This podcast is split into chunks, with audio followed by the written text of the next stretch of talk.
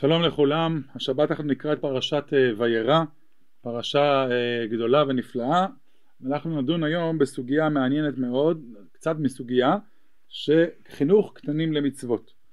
אנחנו באמת יודעים שיש לנו אה, אחריות לדאוג גם לילדינו הקטנים, לדאוג אותם לקיום מצוות, שיתחנכו ליטול לולב ולשמוע שופר ומצוות נוספות, ובדרך כלל אנחנו יודעים שהחיוב הזה מופיע בברייתות, משניות, אבל המשך חוכמה מצא לזה מקור ולכן אנחנו עושים על זה את הסוגיה היום בפרשתנו, פרשות וירא, השם אומר על אברהם אבינו, פסוק מדהים כשלעצמו, כי ידעתיו למען אשר יצווה את בניו ואת ביתו אחריו ושמרו דרך השם.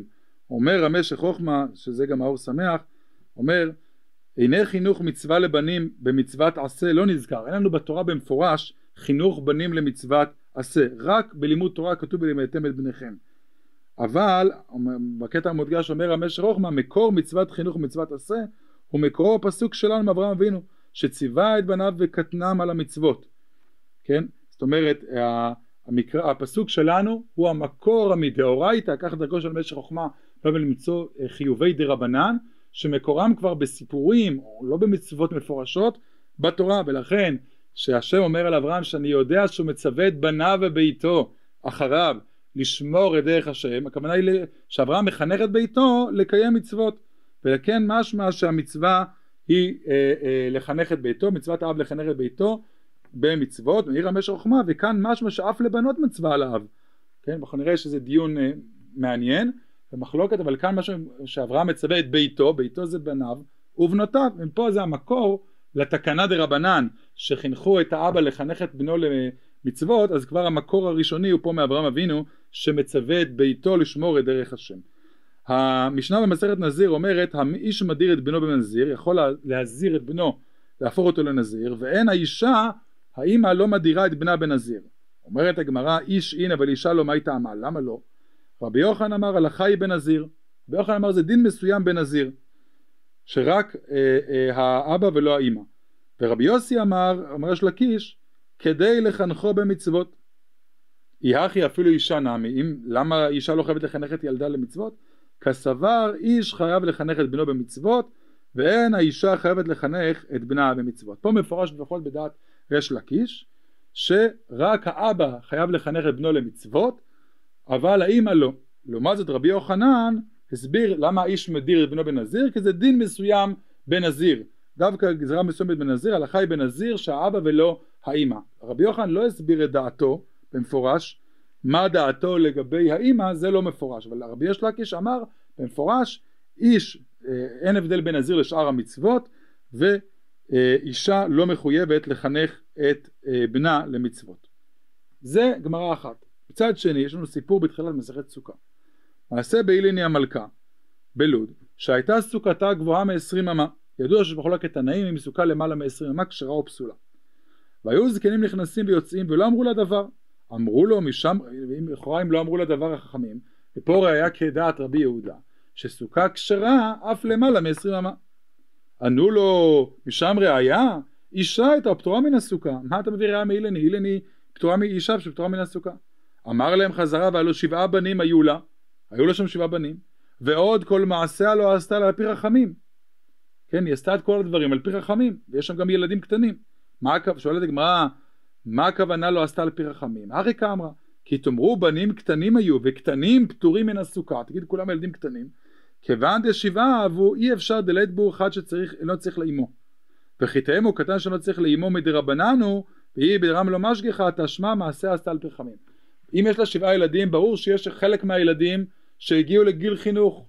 ואם ככה היא הרי עושה את מעשה על פי חכמים ואם היא עושה את מעשה על פי רחמים ודאי שהיא תדאג לשבת בסוכה כשרה בשביל הילד, לא בשביל עצמה שהיא פתורה, בשביל הילד שהגיע לגיל חינוך. אה, פה ראיה שסוכה למעלה מ-20 אמה כשרה. אחרי זה הגמרא דנה ודוחה את הראיה, זה לא משנה לנו.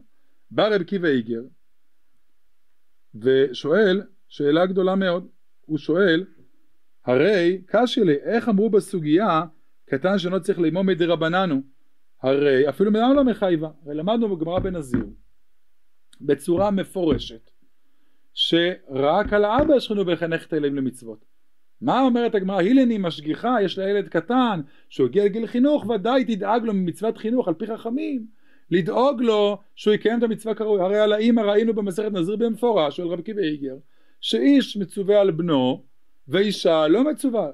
אז מה, של רבי קיבי איגר, מה אומרת פה הגמרא בסוכה? שהילני ודאי עשתה את חיובה על פי חכמים, והיא תדאג לילד שהגיע לחינוך לשבת בסוכה כשרה. הרי אין מצווה להם לחנך את בנה. ככה שואל רבי קיבי איגר בסתירת הסוגיות. על השאלה הזאת באמת נאמרו מספר כיוונים והכיוון הראשון הוא של הקרן אורה.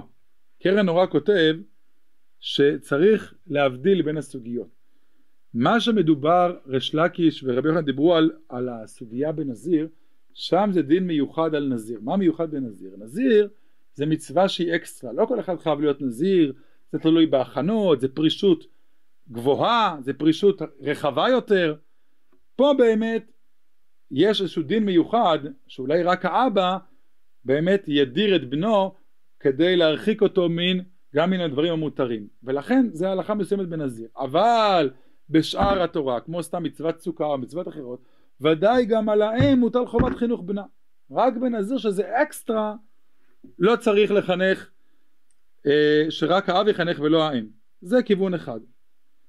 כיוון שני שבא ערוך לנר וזה חידוש גדול מאוד שאומר גם אם האימא לא חייבת לחנך את הילד נכון אני מסכים היא לא חייבת לחנך את הילד היא לא יכולה לתת לו איסור. ודאי שלאימא אסור לתת חזיר לילד קטן שהוא גם שהוא הגיע לחינוך. זה לתת לו איסור בידיים. אומר ערוך לנר לתת לילד לאכול בסוכה שאיננה כשרה זה בעצם כמו לתת לו איסור ביד, לתת לו נבלה לאכול. ולכן גם אם אישה לא מצווה בחינוך אה, הילדים שלה ודאי אסור לה לתת איסור לילד שלה. דרך אגב זה לא רק לאמא לכל בן אדם אסור להלעיט איסור זה נקרא לספוט איסור לילד קטן. ואומר ערוך לנר להאכיל ילד בסוכה לא כשרה כשהגיע לחינוך. זה כמו לתת לו חזיר ביד כמובן זה חידוש גדול מאוד הרבה ערערו על ההשוואה הזו בשני הדברים ככה ערוך לנר רוצה לתרץ את הקושייה מכיוון אחר באמת האמא פטורה ממצוות חינוך אבל לתת לילד לאכול זה כמו לספוט לו איסור בידיים וזה לכל העולם אסור ללא קשר על מי מצוות החינוך. נקודה נוספת שאולי קשורה לשאלה הזאת היא על מי מצוות החינוך מוטלת. האם מצוות החינוך מוטלת על האבא או על הבן, על הילד עצמו. אה, הדבר הזה נדון במספר אה, גמרות, לא ניכנס לכל הדיון אה, הפנימי כי זה לוקח הרבה זמן, אבל יש מחלוקת גדולה בראשונים, במספר ראשונים, על מי מוטלת מצוות החינוך. יש גישה שאומרת שמצוות החינוך היא על האבא. מצוות החינוך הרבה ילד הוא ילד קטן. ילד קטן הוא לא גם רבנן לא יחייבו אותו ליטול לולב וכולי אלא על האבא חייבו תרגיל את בנך לעשות מצוות בשונה מזה יש קבוצת ראשונים שסוברת שלא חז"ל חייבו את הילד הקטן שהגיע לגיל 7, 8, 9 כל אחד לפי חוכמתו ודרגתו חייבו את הילד ל... להתחנך למצוות. ככה יש קבוצת ראשונים אחרת.